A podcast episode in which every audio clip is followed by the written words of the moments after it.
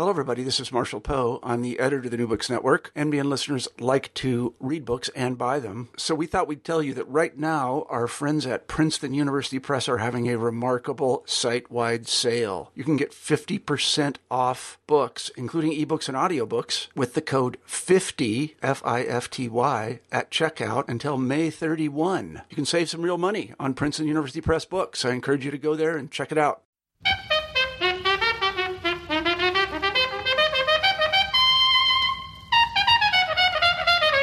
Hello, everyone. This is Nikhai Jaino, and you are listening to the New Books in African Studies podcast. Joining me today is Doctor Paul Bjerk, currently Assistant Professor of History at Texas Tech University and author of Building a Peaceful Nation, Julius Nyerere and the Establishment of Sovereignty in Tanzania, nineteen sixty to nineteen sixty-four, published by the University of Rochester Press. Hello, Professor Bjerk. How are you? Hi. Thank you. Uh, I'm doing well. Good. Well, welcome to the podcast. Um, I wonder if you'd uh, begin by telling us a little bit about yourself. Um, okay. Well, um, my name is Paul Bjerk. Uh, I'm, I grew up in Minnesota. Um, and at some point uh, after college, I decided to volunteer with the Lutheran Church. Uh, that was we had a the Lutheran the, the Saint Paul Lutheran Synod had a partnership with a. a synod in Tanzania, and they were trying to develop some kind of partnerships out of that. And one of the pieces of the partnership was uh, the first private university in Tanzania. Um, there had been other government universities, but the first private university uh, was this was going to be this one. And this was an idea of the Tanzanian bishop in that region, and he had kind of made friends with some Uh, old uh, Minnesotan types, and uh, they decided that they could do this together. Um, so, uh, being I had kind of heard about this project ongoing as I was in college and so forth. And when I finished college, I decided I'd volunteer for that. And um, so I spent three years working at uh, what was then Tumaini University in Iringa, Tanzania, and I taught uh, kind of like uh, freshman comp, which they called communication skills there uh, for law and journalism students mainly, and a couple other classes. And uh, and that was a great experience because I was a part of a community. I was a part of an institution um, that was a Tanzanian institution by and large. And, uh, and I learned Swahili while I was there, and I got to travel around a good bit.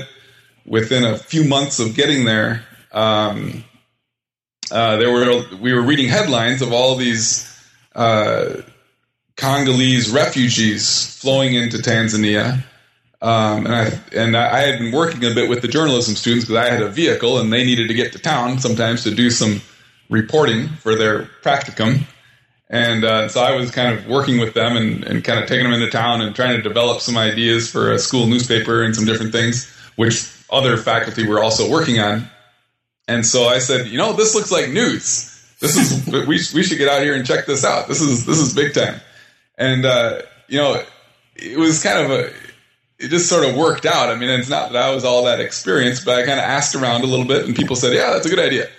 Um, and uh, and that had you know, I, I got together some of the students and said, "Here's my idea of what we could do." And, and there, there was one older, there were a couple older students there who had already worked in in some of the different Tanzanian kind of government bureaucracies and so forth, and. Uh, And one of those students was, he was a great fellow, and he just goes, uh, if you do that, I'll be the first one to, to, to join up, to volunteer. And I said, well, that's great. So we got a good group of students, and um, and including some, I mean, a lot of these students already had some journalism experience. That's how they got into the college. They'd already been working as uh, kind of freelance journalists. And so these were a good group of students. And uh, we got a, we raised a little bit of money. We made some connections through some of the people who worked at the university to get a place to stay and so forth. And, you know, so we got in, we got on some buses and we got on some trains and we made our way out to the refugee camps and spent three days touring in the refugee camps and talking to people and doing some reporting and, uh, and came back. And, uh, that was a, that was just a great introduction to the kind of bigger picture of Tanzania. And, you know, I, what was interesting there is just, you know, I, I got a sense of the scope of, you know, how big Tanzania is, how big it feels when you're traveling across it by a slow-moving train or, or vehicles on muddy roads and so forth. And, and but you also get a sense of, of just the bigger regional picture. And, you know, I remember one of the things that one of the camp uh, administrators told us when we were kind of introducing ourselves uh, when we arrived, saying refugees in Tanzania are as old as our independence. Hmm. In other words, this is a place, Tanzania has been stable. Tanzania has had the capacity to receive and deal with refugees, and you can you can argue a lot about, okay, should refugees be incorporated into the local population? Should they be kept in camps? Should they be militarized? Should they, you know, there's lots of kind of policy questions, but Tanzania has actually dealt with those policy questions in a variety of different ways, uh, which are creative, some of which are fairly creative. I mean, some of the refugees did become incorporated into local communities and basically become Tanzanian. Some stayed in the camps. And many of them stayed in the camps by choice, and Tanzania finally, in recent years, gave them a choice. Look, either you become a citizen of Tanzania or you go home to Burundi, in this case. And, uh, and you know, so they had to make that choice. But Tanzania was not necessarily saying you can't be citizen, but this was kind of the way the international community dealt with the problem of people fleeing conflict, the problem of stateless people, is that we have this category of people called refugees. And we met some refugees. Uh, you know, and so we got a sense of just, you know, how Tanzania relates to these, to the bigger region, to the conflicts in the bigger region. I learned at that point a little bit more about the inside story of, of the Great Lakes conflicts and so forth. And so that was just like one piece of, of a number of different um, kind of journalistic expeditions that introduced me to uh, to a sense of Tanzania and the sense of an African country with all the problems of African countries, dealing with those problems in some creative ways. And, uh, you know, and, and establishing a functioning government. It has problems, like all governments do, but it functions in, in some significant and, in, I think, important ways. Um, and so, you know, in a variety of ways, you know, through that experience of spending three years there teaching, but also kind of traveling around and, and just kind of getting a sense of what's happening in Tanzania and, and feeling to some extent as a, a part of the bigger community, as a part of, you know, as a, as an observer of the bigger scene and in some ways a participant. So that was a great experience. And so um, during that time, I kind of decided that as far as I could tell, I couldn't find um, a whole lot of, you know, just like books about Julius Nyerere, the first president of Tanzania, who died while I was there. And I saw him actually a couple times. He came out to Iringa on a couple occasions. Um, you know, and, and it was it was kind of impressive. I mean, here's a guy who was had retired from politics, which is in and of itself sort of unusual in that part of Africa. Um, but he had lived out the rest of his life as a kind of elder statesman in Tanzania, uh, had been involved in lots of international type stuff, including a uh, peace negotiation over uh, for Burundi, trying to prevent the kind of uh, conflict that had blown up in Rwanda, um, and which I found out later he had been predicting for a long time. Um, but here he is. He, he's, he's an old man, and as we later learned, very sick with leukemia by this time in January nineteen ninety-nine and March nineteen ninety-nine. But he came all the way out for the... Uh, the inauguration of a monument to a guy called Chief Mkwawa, who was a uh, an old chief uh, from the pre-colonial times who had fought against the Germans and defeated a German force on at least one major occasion. Um, anyway, he had died out there, and, and someone who I knew in Orynga, one of the people who was working on building the university, um, had been contracted to build this uh, monument for Chief Mkwawa. And for the inauguration, uh, Nyerere came out. Uh, and a lot of people, so we just kind of, I heard about it because of my journalism students, and other people heard about it different ways. And so there was kind of a convoy of people, um, you know, odds and ends of vehicles all going out to this very isolated site, which was near one of the uh, national parks in Tanzania. I mean, it's way out in the middle of the wilderness. No one's out there. And so everyone's kind of driving out there because that's where this thing is going to happen.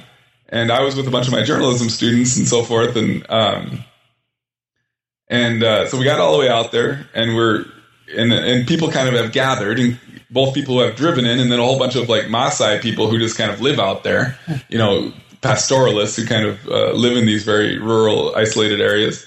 And so it's just a kind of a weird, odd gathering of people. Um, in you know, some dressed in Western styles, some dressed very much in local styles, um, traditional styles, and they're all out there. And, and Nyerere, uh, you know, sort of uh, says a few words at the site where there's a grave stone and a and a tower. It's, they're a kind of a you know monument built in.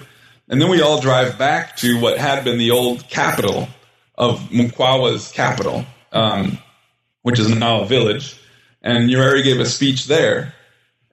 In the meantime, I had picked up a, a pickup truck full of Maasai women who wanted to ride back to the town. And so this was just kind of like being a part of, you know, a Tanzanian politi- little local political event. And Nyerere gave a speech, um, which I, I didn't really understand at the time. My Swahili wasn't very good still. Um, but the speech was about, we got a re- I got a recording of it, and the speech was about, Um, you know, back in the old days, the weapons of Mkwawa were spears and uh, arrows, and they didn't work very well because the Germans had machine guns and cannons. And in fact, there's a hill near there called Tosemaganga, which means in the local language, throwing stones, because apparently the Germans had once upon a time set up a cannon up there and were throwing stones on the Hey Hey capital. Um, and Nyerere said, look, there's always going to be someone's going to have a bigger gun than you do. This, these are not. This is not how you're going to win battles in the twenty-first century. In the twenty-first century, you're going to win influence. You're going to succeed based on education. And so then he's right back to his a, a theme that he's preached about for you know his whole life, that education is the key to power and so forth. And so he gives you know a humorous and and uh, you know biting speech on education. And the thing is, there's no reason why he has to be out there, right? I mean, he's an old retired politician. This is not going to accomplish anything for him. He's doing this because this is what he's always done. He's doing this because in the end, he does care about this country, its people, and their progress and, and, and their success. And, uh, you know, and so we can, you know, as I, you know, so as, as I went on, I learned more about Nyerere. I learned the kind of influence he had, the way people talked about him. I learned a little bit more about the people who blamed him for tremendous economic problems and so forth in Tanzania and blamed him. I learned a little bit more about the extent to which Tanzania was a kind of a police state uh, in the nineteen seventies. Um, and, you know, and I, I learned all about that. But, you know, I got a sense of this person and the presence he had in this country. And, and I kind of figured, look, I've learned the language. I have some connections. I kind of know my way around. Um, if there's not a biography of Nyerere, then maybe I can do that. Um, that would, seems like a worthwhile thing to do.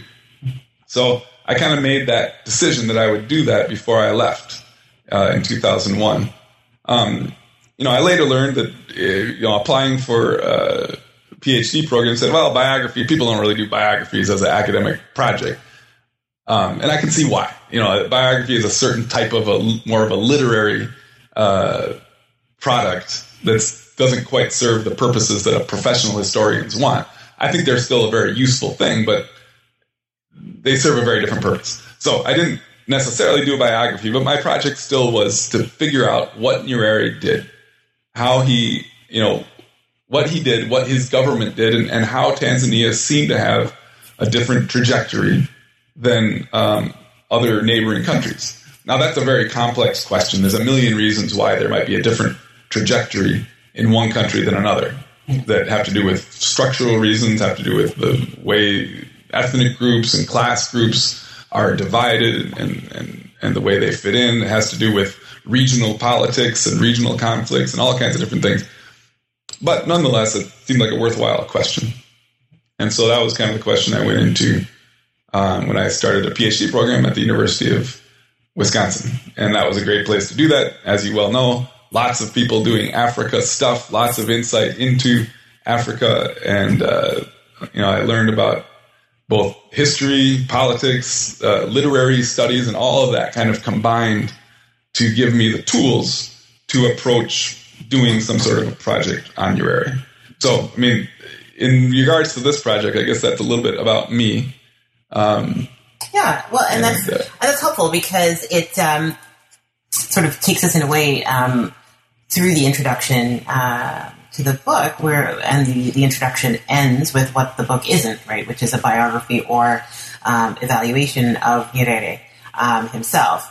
Um, so that's really that's really helpful to for you to frame it um, in terms of your personal uh, involvement in Tanzania uh, over a period of, of several of several years.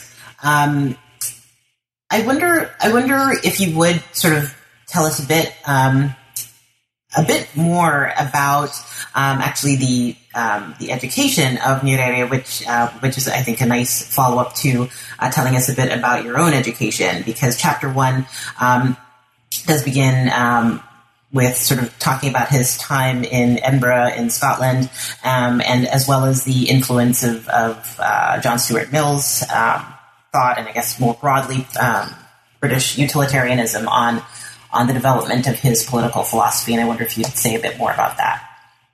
Okay. Well, yeah. I, you know, and so yeah, as you can see, I mean, inevitably, I did get sort of, I was I was attracted to the biographical story in some ways, and, and still am.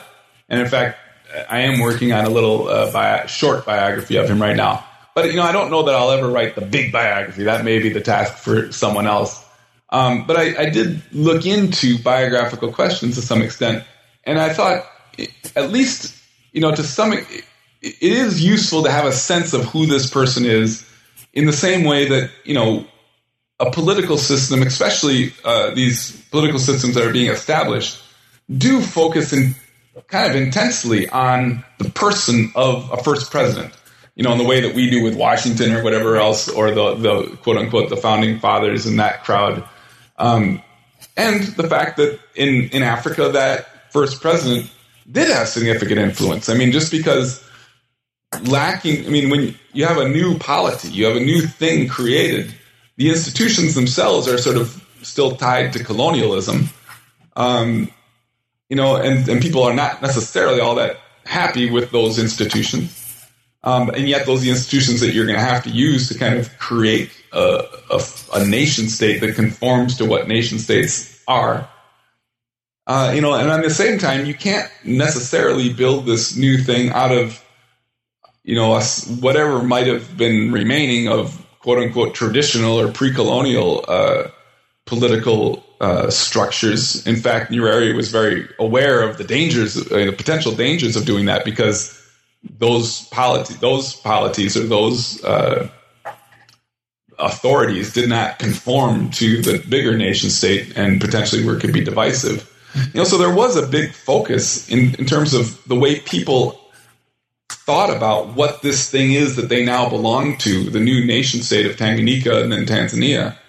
You know, to some extent that was identified with the person, mm-hmm. you know, and, and, and that can go lots of different directions. I mean, I think some people did build a cult of personality, in part because it was imposed on them, and that they were identified with the nation. And that's part of the problem that they can never, many of them don't seem to be able to escape, right? Is that the nation and their person are inseparable, not only in other people's eyes, but to some extent in their own eyes, right? They, they, they become, it becomes a kind of a part of their whole concept of self is, is the bigger thing. And it makes it hard for them to separate from it. Um, and so I think these pressures were there. And so I think it is worthwhile at least having some sense of Nyerere's character and some sense of the way he might have been making decisions. And so I think, but it's also looking at his education. In some ways, his education is representative of other people of his generation. He wasn't the only one who went to England or abroad for some education of his generation, and certainly more followed. um, you know, so... Uh, he, he, but I think he was the first uh, of person of at least of African descent from Tanganyika to get a master's degree from uh, from the United Kingdom. Um, so you know he had uh, kind of come up as as a he was he was a, a son, one of many sons of the fourth or fifth wife of a minor chief in a minor in a very isolated part. There, there was nothing in particular about his biography that stood out as here's someone who should become a future leader. Right. Um, he really, he did emerge as a leader in large part because of, you know, for uh, his, his, his character, his intelligence, his, uh, you know, his, his leadership qualities. um, that were recognized by teachers and by others who, who met him as he was growing up. So he got the chance to go to school and got some schooling and, and, uh, and emerged. It's on some of the regional of the exams at the time, which were administered by the British. Um, and uh, eventually made his way to uh, Makerere University, uh, which was the major uh, institute of higher education in the region at that time, also run by the British.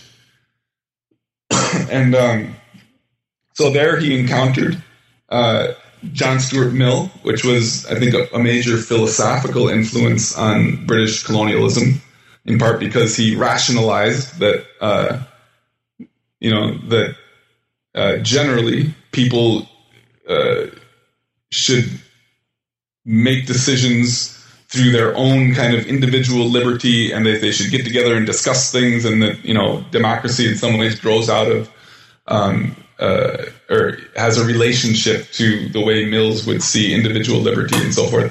But he would also say that for those uh, peoples of this world who are uh, not at that quote, kind of stage of development, there, he has a kind of more ethnocentric view, which is to say that, well, the best that they can have is a uh, a Charlemagne, right? You know, in other words, a kind of a king. You know, and so that that was, I think, that, that was that was a philosophy that that. Uh, In the book, it doesn't go into that much detail. It's something that got cut out of the book, but I have kind of some more material showing that this was a major influence on, the, on kind of the ideas about British colonialism. Um, and so he picks up that, and, and he picks up kind of the language of that. He also seems to have picked up a bit of Marx. Um, this would have been he would have been there in the middle of World War Two, and I suppose uh, Marx uh, would have been uh, well a, a bit more.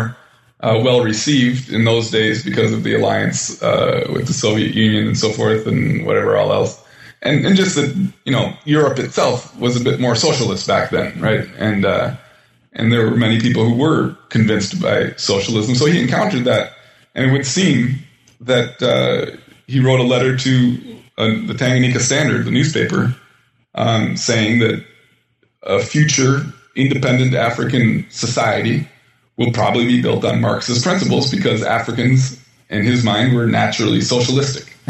so, so that's an idea that he came to very early in his uh, in his kind of educational career, and when he was still in his twenties, um, you know, doing a first degree at uh, at Makerere. So he, he's he's absorbing a lot of ideas um, that that are you know that are far beyond the you know. his local upbringing. And he, he, he had a lot of understanding of his local upbringing. He, he was the son of a minor chief. He herded cattle and, and you know, did uh, this, you know, the kind of things you would do if you're a young person in a rural part of, uh, you know, East Africa back then.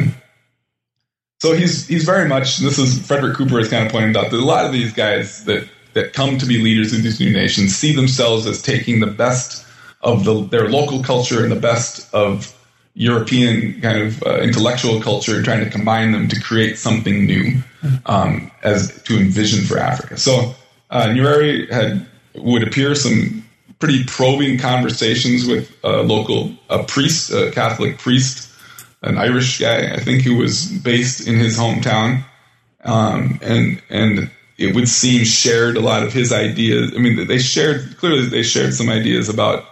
Um, the role of the family and the extended family in uh, African society. And they were kind of just developing ideas out of that. And I, I think some of that, this guy's writings, um, uh, Father Richard, Richard Walsh, and I think some of Nyerere's writings, there's some clear parallels that I think are, uh, are evidence of these conversations.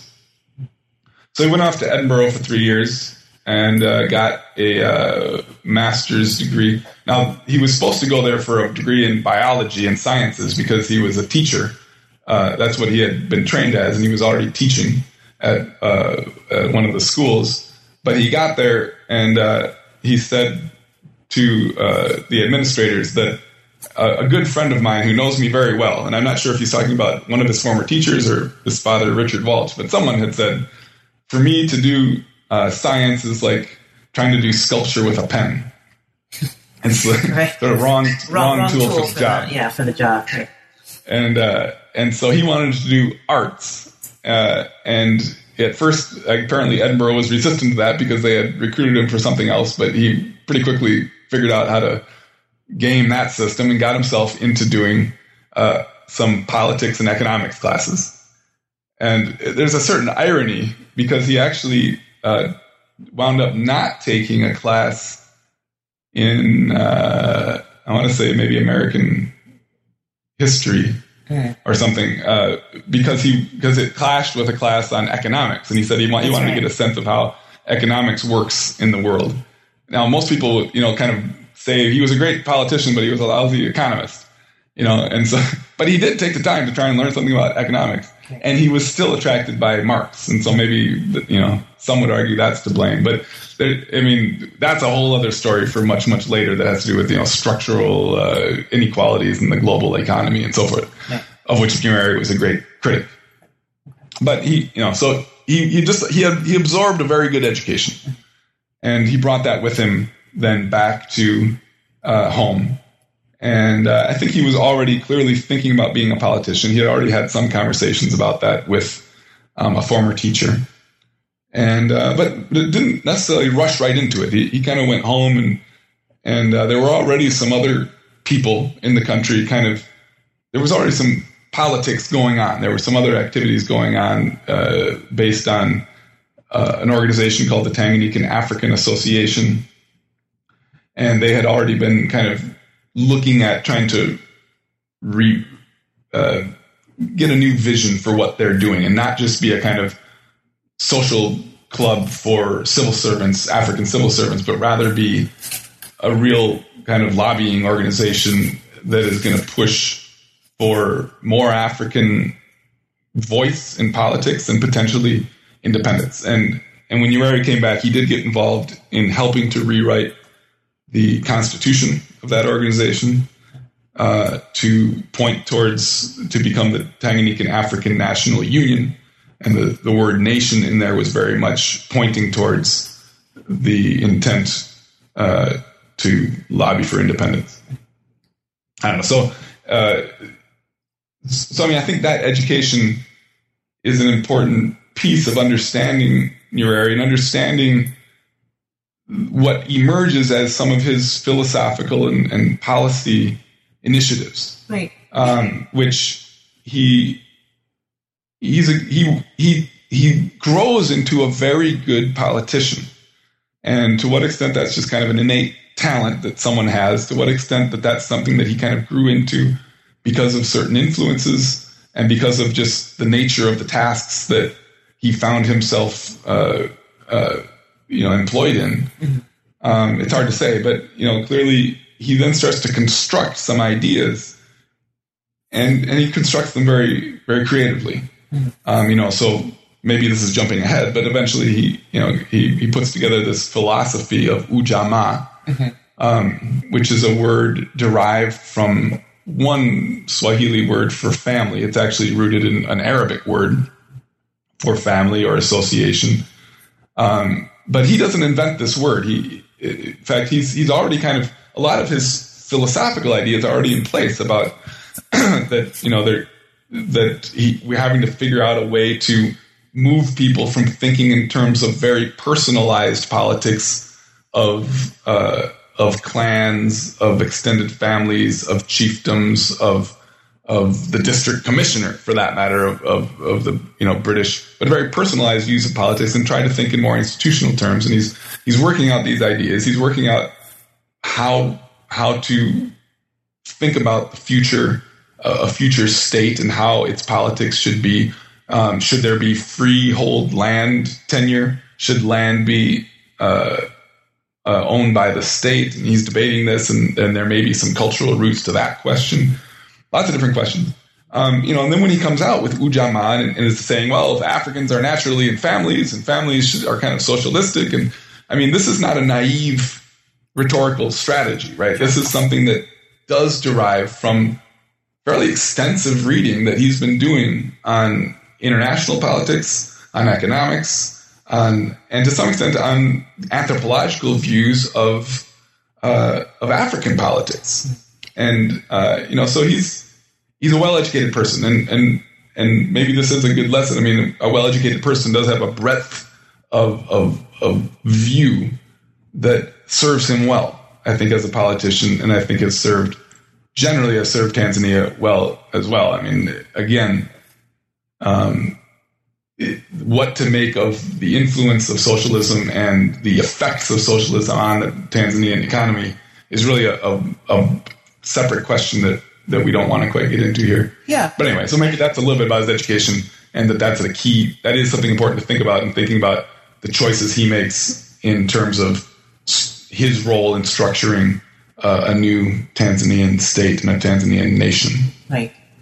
Well, and, and so, yeah, you, you, you did, in fact, jump ahead a little bit um, because uh, Chapter four is it deals um, – Chapter four is titled The Invention of Ujamaa, and it, it deals um, uh, with uh, this this idea of, of a national um, ethic that you um, that you assert makes, you know, discursive sense at both the grassroots and uh, and cosmopolitan um, uh, registers. So, um, and that actually ties into, you know, going way back, I guess, to the to, to your introduction, um, and, it, and I wonder if you would say a bit more about this. I think you, you have in some ways, but I wonder if you'd expand upon the notion that um, a fundamental tactic in establishing Tanzanian sovereignty was the manipulation of discourse. That's something that you say um, in the in the introduction, and is a is a theme that's carried um, throughout the book. Okay, yeah. So yeah, I mean that. Yeah, that's very much. You know, and this is kind of the technical historian part of the book is, and, and I, I tried not to be uh, too heavy, you know, with theory and so forth. Um, but yeah, so I mean, but I, I kind of came at some point to realize that it seems like a major, a, a ma- the, the project that Nyerere is engaged in, the project in many ways that I would say all the, you know, leaders of these post-colonial countries, these countries transitioning from being a colony to being something else, you know, what they're, a big part of their task is just establishing sovereignty, whatever that means. And sovereignty, in this case, you know, is in some ways creating a organizational structure that conforms. I mean, it's a practical thing. It conforms to the way we structure the international context. Um, there, there is a kind of, at least a minimalist structure to international politics, and it's based on this idea of national sovereignty, and that's strictly an idea. It's an, but it's a it's an idea that then um, that we we adhere to as a means of giving some sort of order to the relations between peoples across the world. And uh, you know, and, and it's it's got its problems certainly. The you know the fact you know that uh, a dictator can claim national sovereignty and then do all kinds of things that seem to be oppressive and, and terrifying and so forth in a country. Um, or that a country, you know, the United States can claim national sovereignty, and then um, that becomes a basis maybe for attacks on other people who have uh, ostensibly violated this national sovereignty. I mean, but nonetheless, this is this is the way we structure the international context, and that's a kind of practical uh, task as to how, okay, what does it mean to conform to that and to function within that system, and potentially what types of powers does the establishment of sovereignty offer that may be useful for someone who actually has the best interests of people within his country in mind? Um, you know, and, and that becomes maybe controversial in terms of what are the best interests and what should he do in, in pursuit of those best interests. But nonetheless, I, I do believe that he's motivated by best interests. And so sovereignty is something, and, and that might be something that then becomes useful. And then the other piece of it was to try and figure out, okay, how do you, how do politics work? Um, you know, okay, to some extent, if you have military muscle, you can go and just sort of uh, scare people to death and thereby get them to do what you want them to do. Um, and that uh, whether that's internally in, within your own country, or whether that's externally, you try to get other countries and peoples to do what you want them to do.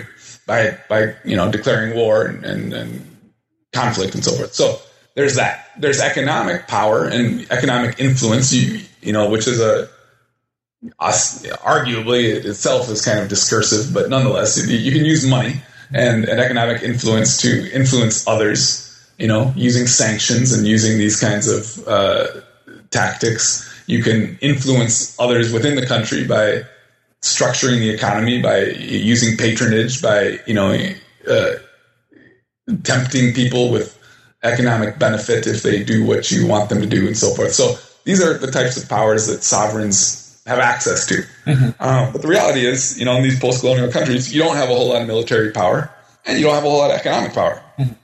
So, I mean, these are very, these aren't all that great. And in fact, to use both of those tactics have their costs, right? I mean, uh, military power has its ethical costs for certain. And potentially as other kinds of costs, it's going to wind up structuring politics as a competition for strength. Um, in the same way, economic kind of things has their costs, potentially in corruption and patronage and nepotism, uh, and potentially other kinds of costs. And, and the reality is you're in a post-colonial country. You just don't have that much money to throw around. So then, you know, so then you kind of realize, and, and this is what the theorists of discourse uh, would tell you, is that really all human relations are built around the way we shape the meaning of what we're doing, the way we decide what we're doing, what it means, right? And so the the main way we have access to this is through language, and some of the main insights into this kind of process come through the study of language, because language is a symbol or a system of symbols, uh, and, and it's a very it's a very uh, complex and sophisticated system of symbols that is. And so by looking at that system of symbols, we learn how systems of symbols generally can function at their most sophisticated level.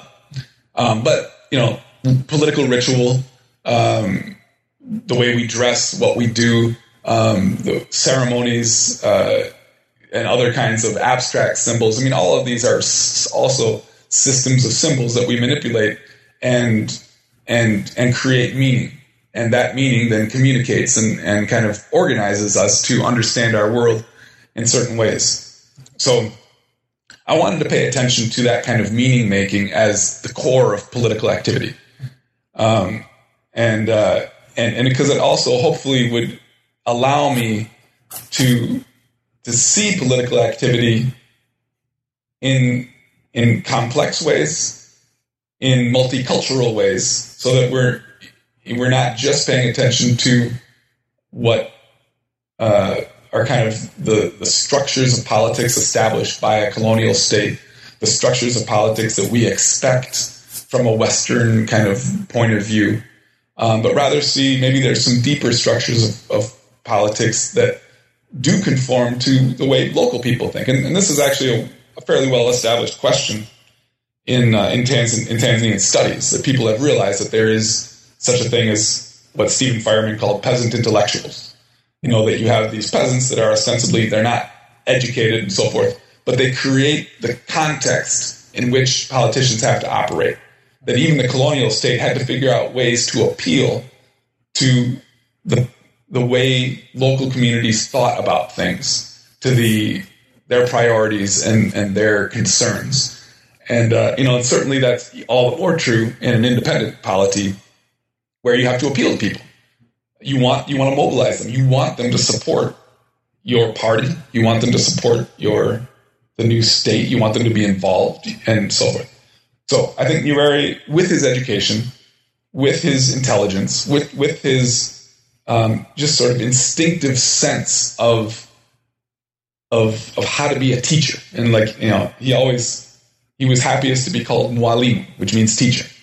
You know, and, and that, that was that was a core identity for him.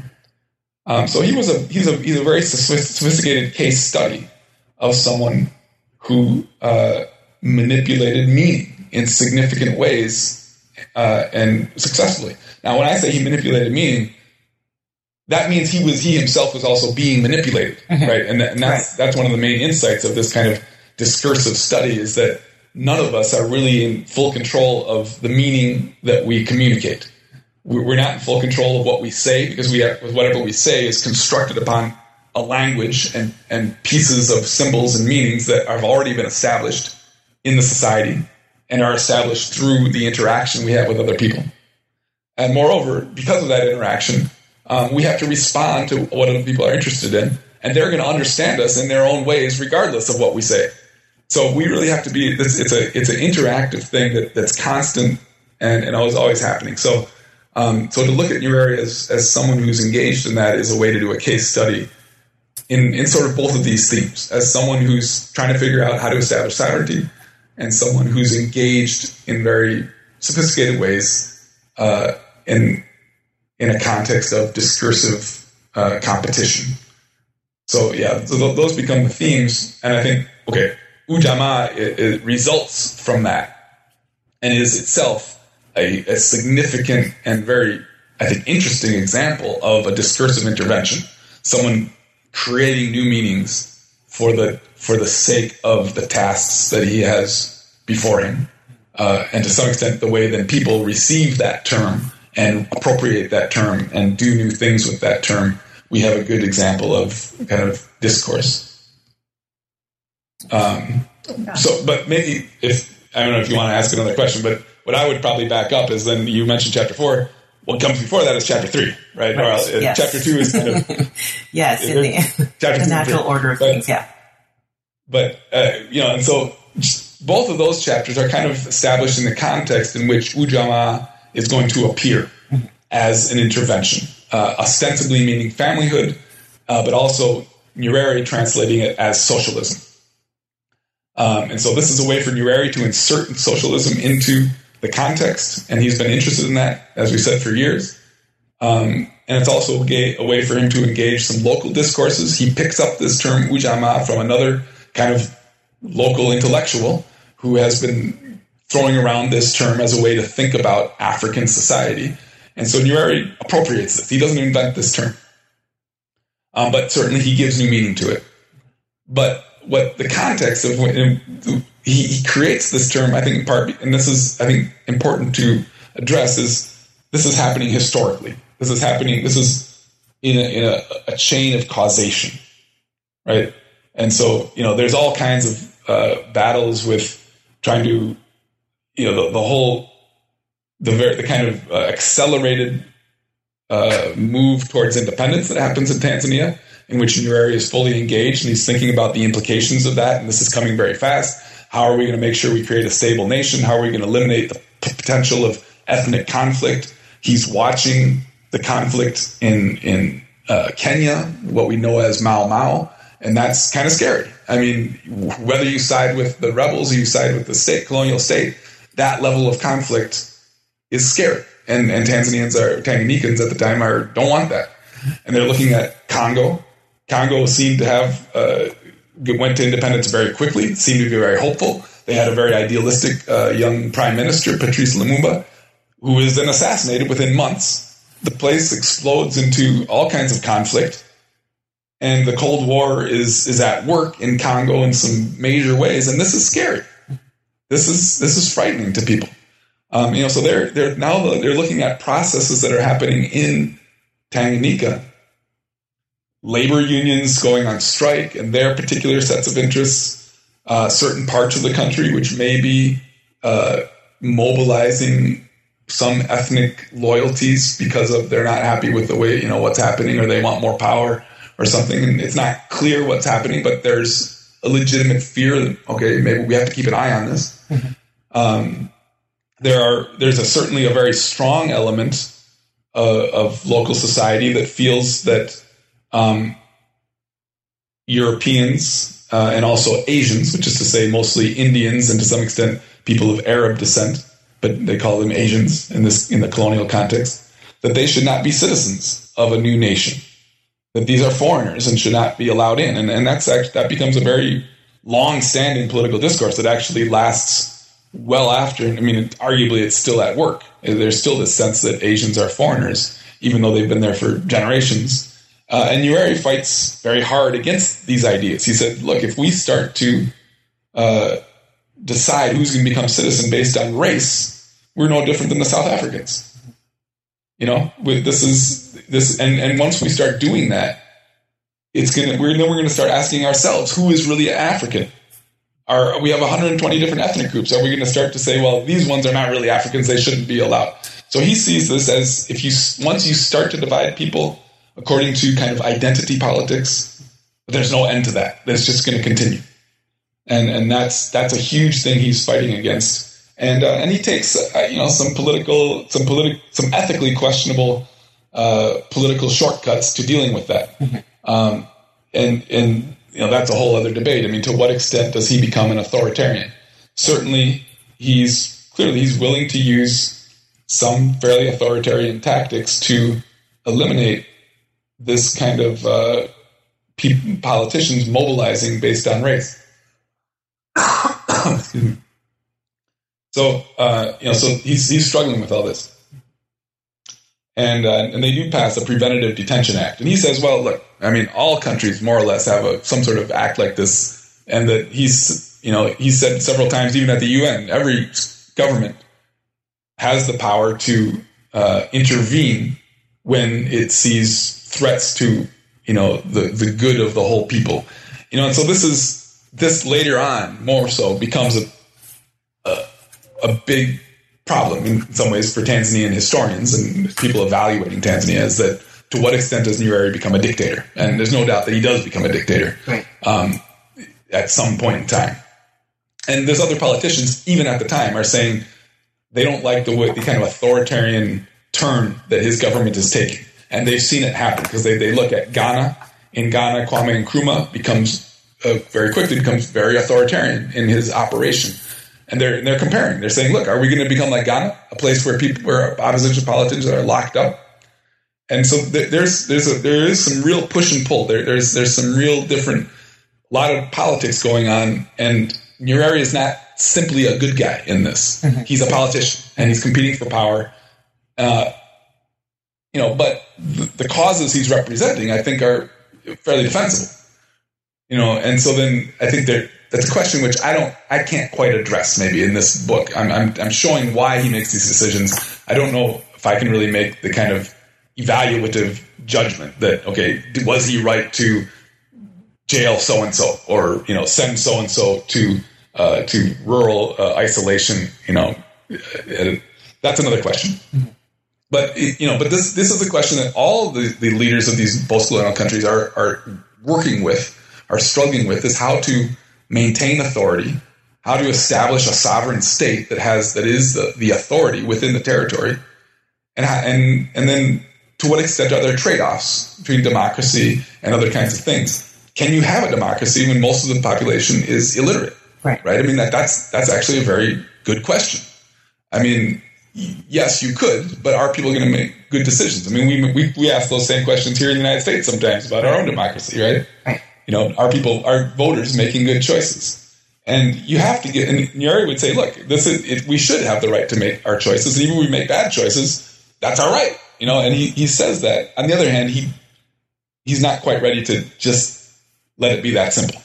Right, because he's afraid that if we make the wrong choices, we're going to wind up with a civil war on our hands. We're going to wind up with the United States, you know, putting a dictator, or the Soviet Union putting a dictator in place. We're going to lose our sovereignty if we don't kind of nurture our sovereignty. And so these are just hard questions. Yeah, and, and so the, the, right. So the whole, the whole, the whole second, um, the whole part, whole of part two.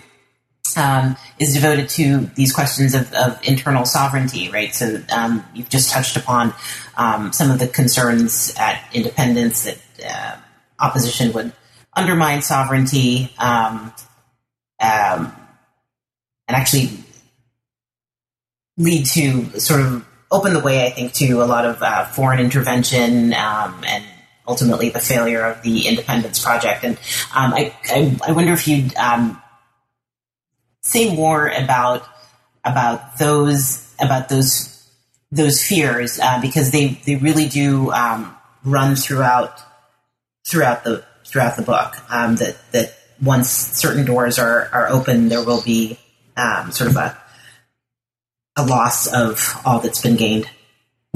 Yeah, yeah, and, and that, that is. I mean, you're very, he feels very deeply his sense of responsibility for this thing called Tanganyika that then becomes Tanzania. Um, but okay, so we talked about Ujamaa. Ujamaa, then he cre- creates this as a means to bridge, as you said, you know, you know whatever, but the, the bridge the local discourses with international discourses, and that's very useful. And he comes up with that very early. In fact, what's interesting, for someone trying to aiming for sovereignty, within six weeks of becoming prime minister, he he resigns the job and spends the rest of the year traveling around the country. And he, that, that's where he picks up and starts to elaborate this idea of Ujamaa for what he calls a national ethic. He says we need a national ethic. So, I mean, this is, again, this is an intellectual insight. He sees the need for a rhetorical strategy, and then he takes the time to create one, right? And and a very sophisticated one. Okay, so there's there's that. That's one of the strategies. Uh, then he's got a number of other policies which are about establishing authority within this territory.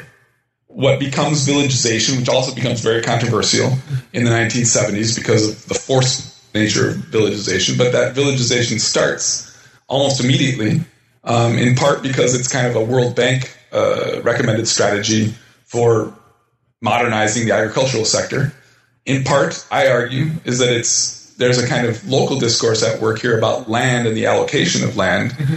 which is useful to the government to become the allocator in chief of land. And so the people kind of have a sense that the land belongs to the government, and that kind of sort of puts the puzzle pieces together for that, that, well, clearly the government is the sovereign uh, in with using that discourse. And so villagization kind of articulates that. Villagization then becomes useful as a kind of kind of quasi-military tactic in the sense that they create some villages along the southern border with Mozambique, where uh, Tanzania is starting to support rebel movements against the Portuguese. And they're worried, and they're worried for good reason. The Portuguese are uh, transgressing Tang- Tanganyikan boundaries and bombing Tang- Tanganyikan villages and so forth. And so they, they set up some kind of uh, garrison villages along the border. Um, and clearly this was this was explicitly had a military aspect to it. And so I introduced that. Like, villagization is kind of this multi-pronged strategy that's doing a lot for them at that time. And that I think we have to be aware of that. And as we look at the way the villagization develops in later years, is that it always was this kind of multi-pronged strategy. Arguably, this is something that, like, a scholar like Achille Mbembe calls the aspect of kind of, uh, now I'm forgetting the word that he uses, uh, but he kind of inventing as we go along, you know, trying to, you know, uh, adapting to new situations with new new things in a kind of haphazard way. Mm-hmm. Um, you know, uh, so that's, that's another one. Now, another thing he's that's just kind of getting going is, is an idea for a national youth service kind of thing. Um, I mean, to some extent, he's seen, you know, the Israelis have something like this. The U S has Peace Corps, and, and some of the, the, the communist countries have youth wings for the party that are very influential. And, of course, this has been something that's been around for a long time. So he sees a utility of something like that. And I argue that there's another local discourse that's very important with that, which is the idea of youth as a kind of militarized segment of traditional societies, and that you're kind of, when you hit puberty or so, you're kind of initiated into being a young person, and you kind of stay in that status until you get married and have children. And in that status, you have a kind of certain role in society. You're being prepared for adulthood. You're being prepared for authority. You're being prepared for these later kinds of things. Um, and you are, to some extent, serving a kind of military role in many cases. So that's getting going. And that becomes a big part of the reconstruction of the army, which happens after a mutiny. And so I kind of I open the book with a, a few words about a mutiny that happened in nineteen sixty-four, and then there's a whole chapter kind of detailing the mutiny, because here's one of these crises of internal sovereignty. Mm-hmm. Right? This is this was happening all over Africa. You have these the army mutinies. They uh, kick out or kill the president, and they put someone else in. And this was kind of a pattern in the nineteen sixties and seventies in much of Africa. And so this was a real crisis. This was one where we can look at and see, okay, how did he manage, how did him and his government manage this? How did they reestablish the institutional authority of the government after this mutiny? Okay, the, the mutiny, maybe it could have, you know, whether it ever could have succeeded or not is maybe a kind of counterfactual question. But it was, it was a pretty well pulled back in order. And in the end, Uh, he was sort of ashamed to admit that he had to call upon British troops uh, to come deal with this mutiny. Mm-hmm. Um, and I argue that he pulled it off and still kind of maintained at least a facade of sovereignty, that the government institutionally was never overthrown. It was in crisis, but it but it, its institutional structure was still in place, and it still functioned, it still made decisions, and it made the decision to invite the British to do this on their behalf because they needed help. Well, uh, and so, you know, and I think some would argue that, well, actually, that's a loss of sovereignty. Mm-hmm. Um, but in this case, I would argue that they, you know, anyway, so that's a separate argument. Go well, ahead. I, I think that that's really interesting um, in no small part because of what you said um, just a little while ago about this idea of meaning making as as, as the core of political activity and, mm-hmm. and of not, you know, being in full in full control. And yet, um, you know, in Chapter Six, which deals with the, the nineteen sixty-four Army Mutiny, uh, which could have Um, escalated to become like a full-blown coup d'etat, but didn't. Um, that seems to sort of uh, bear out a lot of uh, a lot of what um, what's been said in the in the book uh, up up to that point. Um, yeah, well, I mean, just maybe the idea that using rhetorical strategies, he was able to at least establish that this military intervention by the British was uh, not a violation of sovereignty, right. And to the extent that he can make that a convincing case for that, it becomes real, right? right? It, it becomes real that in some sense the government continued to function, and he was still its president, and uh, you know it's still in place. So yes, I think that there is a meaning-making aspect to that, which was in competition with other meaning-making strategies by American diplomats who kind of were perceiving Nyerere as being weak, and therefore maybe someone who they need to replace, if possible, to make sure they get someone in who's going to defend uh, American interests in East Africa better.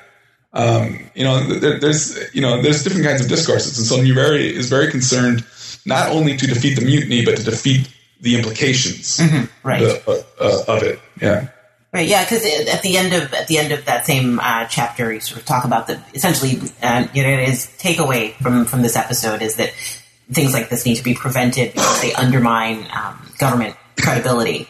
Um, and then he, of course, goes on to uh, sort of build um, uh, this nationalist military structure um, right. based on what you, what I think in, in really um, a lot of interesting ways you talk about as um, a culturally defined category of youth, and that's in the in the, the chapter that follows um, dedicated to the National Youth Service. Um, Yeah, so I mean, he uses the youth service as a kind of feeder for the military uh, as he's rebuilding this military and putting it under uh, African leadership. What we have to realize is the military was still had, up until the mutiny, still had a British commander right. that they had kept in place because they thought, well, it's, it was sort of convenient. And I think he realizes we really need to we need to have an African command structure. And he finds some good people, uh, British trained uh, in this case. But uh, you know, but but he also, I think, some of the trends of kind of authoritarian tactics, which were already in place, he kind of doubles down on those after the mutiny. Um, the mutiny, he it's pretty clear that he that it's pretty clear that most likely there were there were some labor union elements that supported the mutiny and potentially wanted to take advantage of the mutiny to turn it into into to replace the government with some of their own people, and so he he sees that as being a real threat to sovereignty and so forth. So, I mean, we do have uh, one element that contributes to the more authoritarian kind of attitude of the, this government is this mutiny. And I think that also has parallels in lots of other African countries, is that you have these kinds of threats and, and the result of them is to turn towards, is to become more authoritarian, you know, and, and that's uh, maybe unfortunate. Um, but that's not the only reason. I think there's other, I think, influences that, that push towards uh, the authoritarian sensibility too. Um, as well, well but the, I don't know. I guess maybe what we should do is turn to the that la- the external sovereignty part. Yeah, I was, I was just about. I was uh, you, you you pipped me to the post, as they say. Um, and uh, so yeah, so the, the the third part, third and final part of the, the book is devoted to um, external sovereignty, and uh, the the first chapter in that third part is is um, a realist uh, foreign policy, and where you uh, discuss largely sort of the roles of foreign aid and diplomacy, and um, and and the way that uh, Tanzania at this point is is is maturing in its relationships, I think, with, with other foreign nations, and walking a line between strategic allegiances and, again, not um, while trying not to open the door too too wide to foreign influence and intervention. Um, and yeah, so I'd, I'd love it if you if you um, say a bit um, about that. Yeah, well, I mean, so this is part of that whole sovereignty uh, viewpoint. Is that, you know, the, the general kind of theory of sovereignty is that it has an internal ex element, which is to say, sovereignty defines the kind of legitimate government as the ultimate authority within a territory. And then it has an external uh, component, which is to say that that government represents that territory in the international sphere. And so this is maybe a kind of simplistic division, and certainly there's overlap between both of those, but it's kind of a useful way to split up thematically some of the chapters. Um, and, uh, you know, and so, and I think what's, but what's maybe what it, what you lose a little bit in splitting them up like that is how coincident. I mean, how busy these guys are. Mm-hmm. I mean, all of these things are happening internally, and at the same time, they have a, you know, a, a pretty activist foreign policy uh, going on. And so, yeah, I mean, and, you know, and, and part of the reason I did want to have this kind of internal, external view too is that the the foreign policy part uh, becomes very, very heavily dependent on external um, sources for information. Um, the observer, uh, foreign diplomats and so forth who are reporting on what Tanzania is and Tanganyika is, what they're up to and what they're doing in different places. And they're tracking this, you know, in, in fairly uh, detailed ways. Um, to some extent, I use foreign observers even for the internal scene, but I really wanted to be careful to try to, you know, find those local discourses and, and, and make sure I'm seeing things that the foreign observers uh, maybe were missing. Um, and, you know, doing a lot of interviews with people Um, who were involved in all these policies and so forth, and looking at Tanzanian archives as well. But the Tanzanian archives are, are pretty silent on foreign policy. There's just not much in the Tanzanian archives on foreign policy. And so, you know, you get that only, I mean, to some extent you can find what's happening, you know, through newspapers or whatever, maybe a little bit, and through interviews with people who were, who were building that, those uh, policies. But you are kind of dependent on, on these kind of foreign sources for it. And so this is kind of trying, I was trying to use sources from a lot of different places in order to get a, a kind of rounded view. But clearly Tanzania embarks on this very robust foreign policy. Uh, and Nyerere sees that as fundamental. In fact, that's the heart, in the heart of his policy, uh, kind of thinking on all of this is that um, Tanzania, or it becomes, and we're going to find out why it becomes Tanzania, but it, this territory is not truly free until the rest of the continent is free of colonial rule.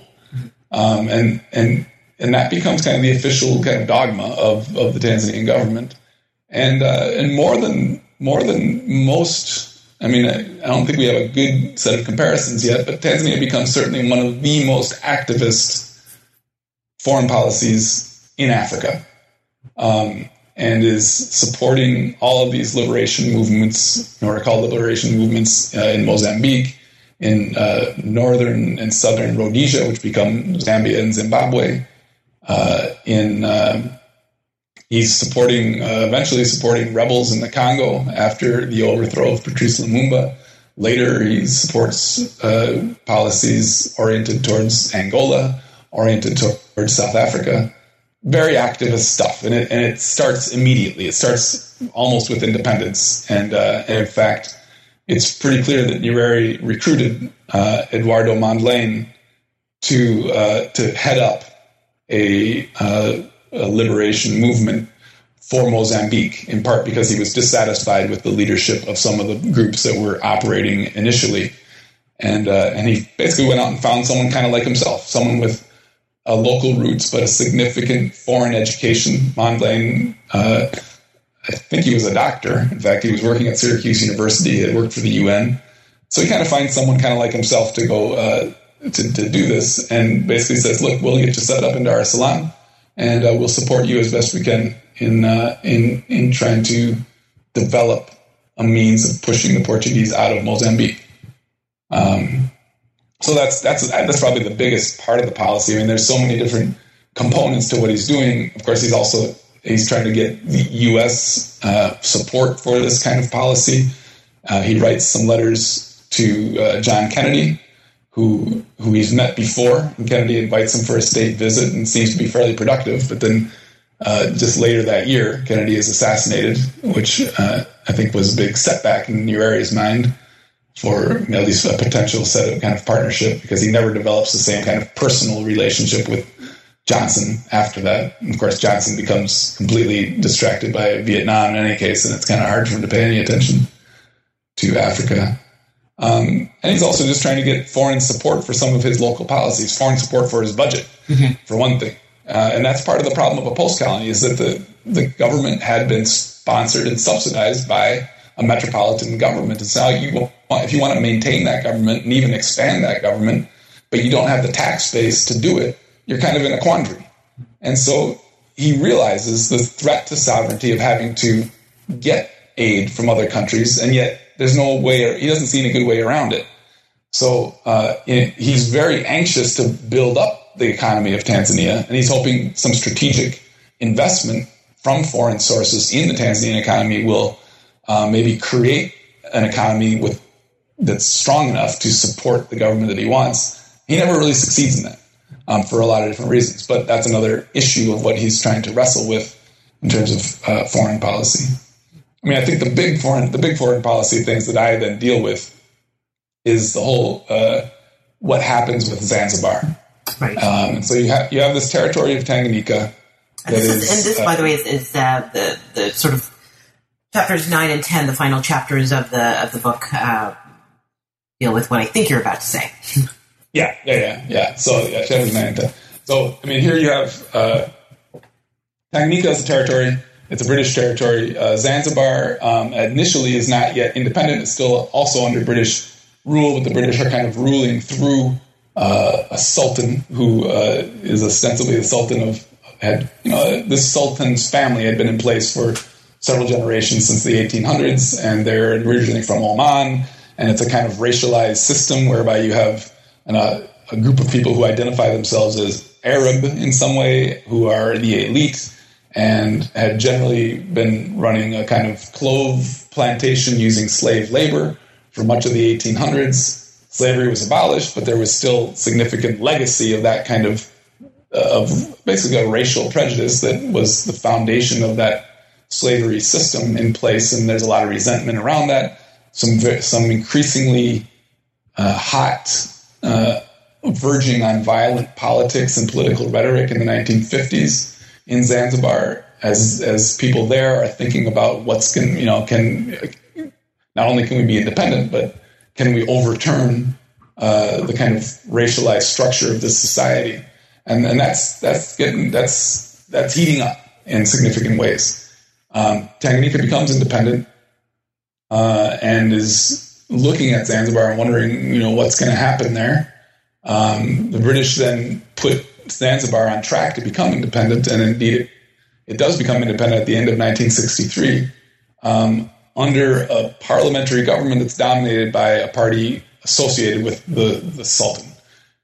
Um, and so people aren't fully happy with that. And within a few weeks, there's a revolution, um, which we wouldn't want to go into the details of that revolution right now, but it's a little complicated, a, a lot, several different factions at work. It gets a little out of hand, um, and it gets violent. Uh, there, there's clearly some massacres verging with a kind of at least genocidal intent on the part of uh, some kind of groups that would, I guess, see themselves as African against uh, the Arab elite. Um, and there's a lot of killings. Uh, to some extent, there's killings going both ways. But it's it's one of those moments where the exact kind of fears that Nyerere has about violence happening in Congo and elsewhere, that, geez, I mean, this is scary. Um, they pretty quickly, through uh, political relationships that had already been established, uh, establish a more stable government, put an end to those massacres. And I think as much as people in Zanzibar, by and large, really resent the what Ahmed Karume, who became the president in Zanzibar, it's clear that Kar- when Karume came back and they kind of got him established as the figure of authority there, he did put an end to the massacres.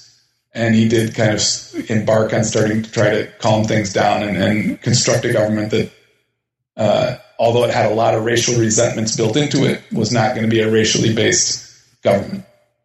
Um, now, the Americans uh, see Zanzibar as a potential uh, asset, strategic asset in the kind of Cold War uh, world where every country had a kind of value as an asset, every territory had a value as an asset.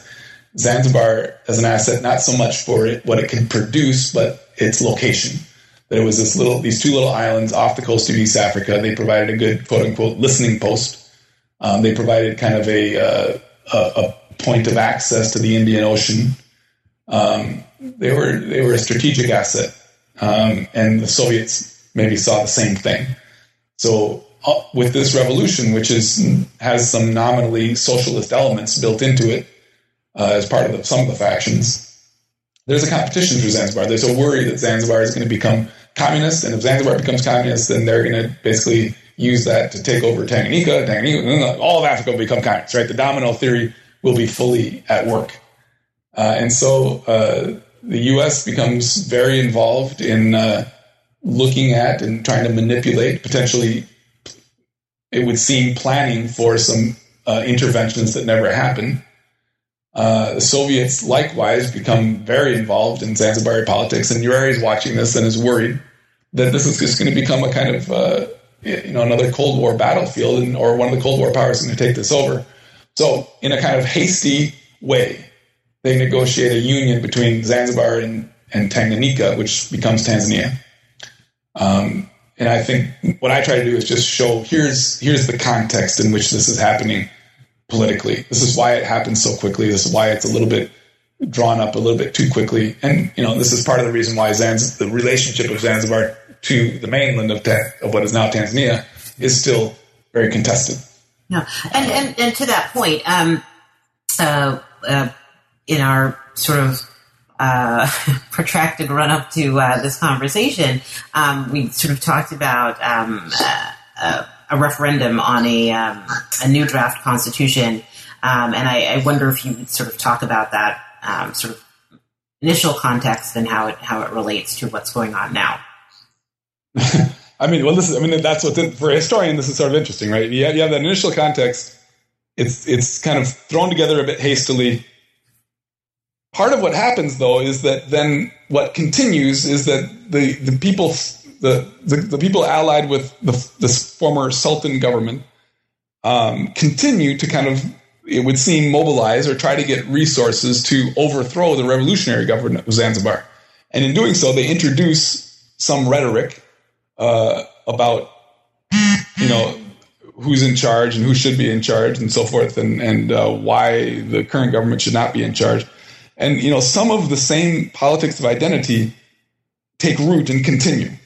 And in fact, I think after Tanzania emerges from being a one-party state for a long time and becomes a multi-party state, some of those rhetorical strategies still have energy, are still working, and and so then they uh, they they kind of reconstruct those in more recent years, trying to reconstruct a sense of Zanzibari autonomy. And so here's a whole sovereignty question: is that Zanzibar retains some sovereignty, but not total sovereignty. It's under the sovereignty of Tanzania, but it has a kind of separate government, so it's it's a weird, it's like a, it's it's neither here nor there when it comes to sovereignty. So sovereignty is still a useful lens for figuring out what the, what's happening with Zanzibar. Um, so that that continues. Uh, now, uh, I mean, there is a lot of so there's a lot of politics that emerge from that about Zanzibari autonomy and potential Zanzibari independence. There are some groups uh, pushing for Zanzibari sovereignty, for ind- total independence. There are some groups pushing for more autonomy to control their own issues. Part of the part of what's emerged more recently is that there are some religious politics at work here that uh, want Zanzibar to be a Muslim society in a way that the mainland Tanzania can never be, because it's just too diverse. There's too many religions and too many people of too many different religions to ever be. Religious politics at work there. Um, there's some influence of the kind of extremist politics that's floating around in the world today, and then the fear of extremist politics, which is just as much uh, part of that.